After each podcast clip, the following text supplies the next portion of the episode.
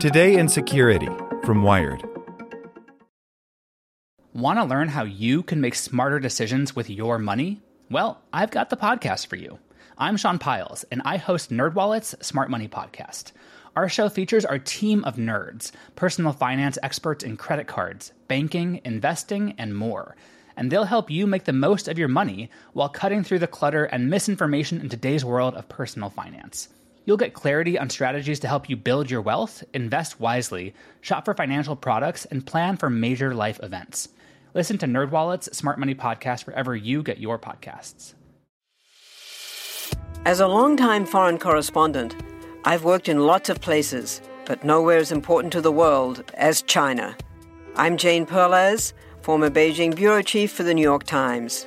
Join me on my new podcast, Face Off US versus China, where I'll take you behind the scenes in the tumultuous US China relationship. Find Face Off wherever you get your podcasts. Today in Security from Wired. The future of digital cash is not on the blockchain. If you want the privacy of paper money, you need something that leaves no paper trail. By Gilad Edelman. When you hear the phrase digital cash, what comes to mind? Perhaps a payment app like Venmo that you use in situations that used to call for paper bills, like paying back a friend for dinner. Or maybe you think of cryptocurrencies. After all, the original Bitcoin white paper is titled Bitcoin, a peer to peer electronic cash system. But none of these digital payment options are really like cash. Unlike paper money, they require both an internet connection and a bank account to use. After all, they lack what has long made cash the preferred medium of civil libertarians, dissidents, and criminals alike privacy. The only kind of money that leaves no paper trail is paper. A bill introduced in Congress seeks to recreate the virtues of cash, privacy and all, in digital form. The eCash Act would direct the U.S. government to experiment with issuing digital dollars that are stored on hardware, not in bank accounts, and can be used without an internet connection. The idea of new surveillance proof currency will surely face skepticism within government. But with paper money on a slow path to extinction, the case for a real digital alternative will only grow stronger.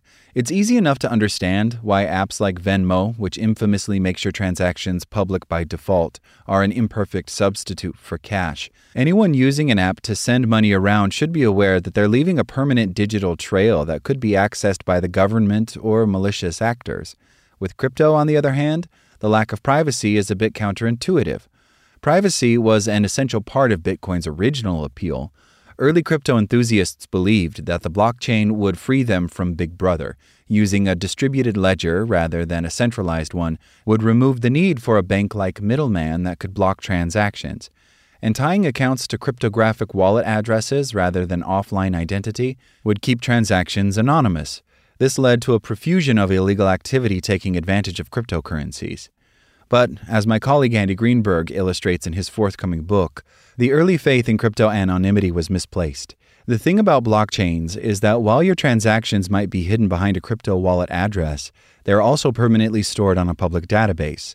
It didn't take law enforcement agencies too long to figure out how to connect those transactions and wallets to the real world identities behind them. In the grand scheme of things, distributed ledger versus regular ledger is almost irrelevant on the question of cash like privacy, says Rohan Grey, a law professor at Willamette University. The more meaningful distinction, he explains, is between two different currency models tokens and accounts. When you pay for something with cash, you're handing over a physical token. Whoever holds the token has the money, and there is no third party to the transaction. When you send a payment using Venmo or a bank, on the other hand, you're just directing them to update your account by moving some numbers around in their books. The same thing is true of cryptocurrencies. The only meaningful difference is that the network as a whole, rather than a financial institution, approves the transactions. This means that despite the various options for making online payments, true digital cash doesn't exist. This is not merely a theoretical distinction, Paper cash has been on the decline for years, a trend accelerated during the pandemic as more and more businesses decided to stop accepting paper money. This poses risks, most notably for the so called unbanked, people who can't afford to have a bank account and thus can't access non cash forms of payment. Governments around the world, spooked by the rise of privately issued cryptocurrencies, have been exploring so called central bank digital currencies, or CBDCs. Imagine a government version of PayPal or Venmo. This could solve the unbanked problem by creating a public banking option for low income people, but it would not replace cash. As the economy shifts inexorably toward all digital transactions, a future where our only options are payment apps, banks, crypto, or CBDCs means a future in which every financial transaction is potentially subject to surveillance by the government or private companies. The eCash Act, introduced by Representative Stephen Lynch, a Massachusetts Democrat and chair of the House Task Force on Financial Technology, seeks to avoid that fate. It stands for the Electronic Currency and Secure Hardware Act an impeccable legislative acronym. The bill, which Grey consulted on, would direct the U.S. Treasury Department to conduct a pilot program for a version of digital dollars that work like cash. If we're to have a public option for digital finance, it needs to include everyone, says Raul Carrillo, a researcher at Yale Law School who, like Grey, consulted on the legislation. A key part of that is being able to go offline. What would that look like? The Treasury would issue digital dollars just as it has issued paper money since the 1860s. To function as cash, the money can't live on the government's books or on a distributed blockchain ledger. That means balances must be stored on hardware. That could look like a standalone device, or it could be a secure hardware environment on your cell phone, similar to a SIM card, essentially a chip that is physically segregated from the rest of the device so that it doesn't depend on the security of the entire operating system.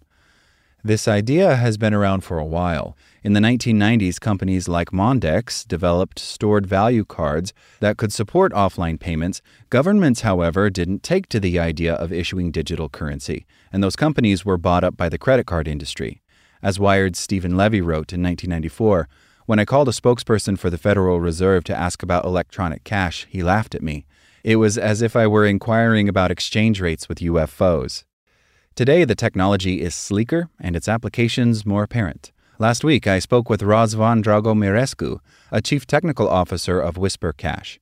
Over Zoom, he showed me his company's products. One looks like a credit card that has both a touchscreen keypad and a miniature Kindle style electronic ink display. Payments can be sent between cards either using Bluetooth or by entering the recipient's ID number and the amount. In the latter case, the transaction generates a 10 digit cryptographic hash that encodes the parties to the transaction and the amount. To receive it, the recipient has to enter that code into their own card.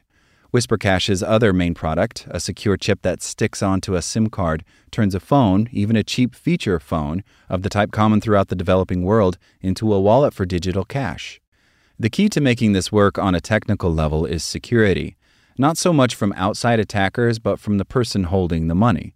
The main danger for any digital currency is the so called double spend problem, where someone spends the same money over and over again, wrecking the system. Anyone holding a digital cash device has a powerful incentive to try to hack past its defenses against double spending. The device is the user's enemy, Dragomirescu says. The user will try to double spend, will try to counterfeit money, will generally try to bypass any limitations. Dragomirescu acknowledges that WhisperCash, like every piece of hardware ever built, can't offer perfect security. The realistic goal is to make it so expensive and time consuming to hack the chip that no one would bother. Any version of state backed money will involve restrictions on how much can be stored on a device and how much can be moved in a transaction, similar to the way in which American banks are required to report cash withdrawals or deposits above $10,000. Even if a hacker managed to unlock a digital cash wallet for double spending, it would be hard to actually spend the money because everyone else's device would still be capped. At this point, the barriers to digital cash are political, not technological. Government officials tend to like being able to monitor who spends what. In the U.S., lawmakers remain freaked out about criminals taking advantage of crypto, despite law enforcement's growing success in catching them. In that environment, a digital currency that's even more resistant to surveillance will be a tough sell. The eCash Act tries to anticipate these concerns. It specifies that digital cash must be subject to existing anti money laundering, counterterrorism, know your customer, and financial transaction reporting requirements and regulations. Privacy is not the only selling point for hardware based digital cash. Because it doesn't have to connect to a network, it would work even in places with no internet access or in the event of a natural disaster, a prospect that grows ever likelier thanks to climate change. For that reason, the near term future of the technology is most likely as an offline backup option for central bank issued digital currency. So far, that's Whisper Cash's market. I think the first wave of customers will be countries where there's concern about natural disaster risk, or there's large parts of the country that are not online, says John Kiff, a former analyst at the International Monetary Fund and an advisor to Whisper Cash. In that situation, people would need to be able to make transactions with no internet access, but these transactions would still have to be periodically uploaded to the central bank.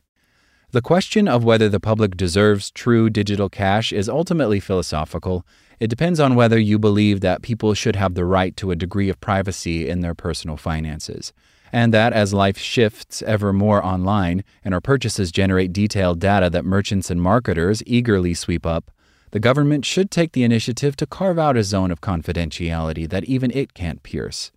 The supporters of the eCash Act want to force Congress to take a stand on the issue. Protecting the liberties that we have always enjoyed with physical cash in a digital form is going to be essential to preserve the liberties that we already have, says Rohan Grey. If people want to get rid of privacy, they should probably own that. Like what you learned? Subscribe everywhere you listen to podcasts and get more security news at wired.com/security. Want to learn how you can make smarter decisions with your money? Well, I've got the podcast for you. I'm Sean Pyles, and I host NerdWallet's Smart Money Podcast. Our show features our team of nerds, personal finance experts in credit cards, banking, investing, and more. And they'll help you make the most of your money while cutting through the clutter and misinformation in today's world of personal finance. You'll get clarity on strategies to help you build your wealth, invest wisely, shop for financial products, and plan for major life events. Listen to NerdWallet's Smart Money Podcast wherever you get your podcasts.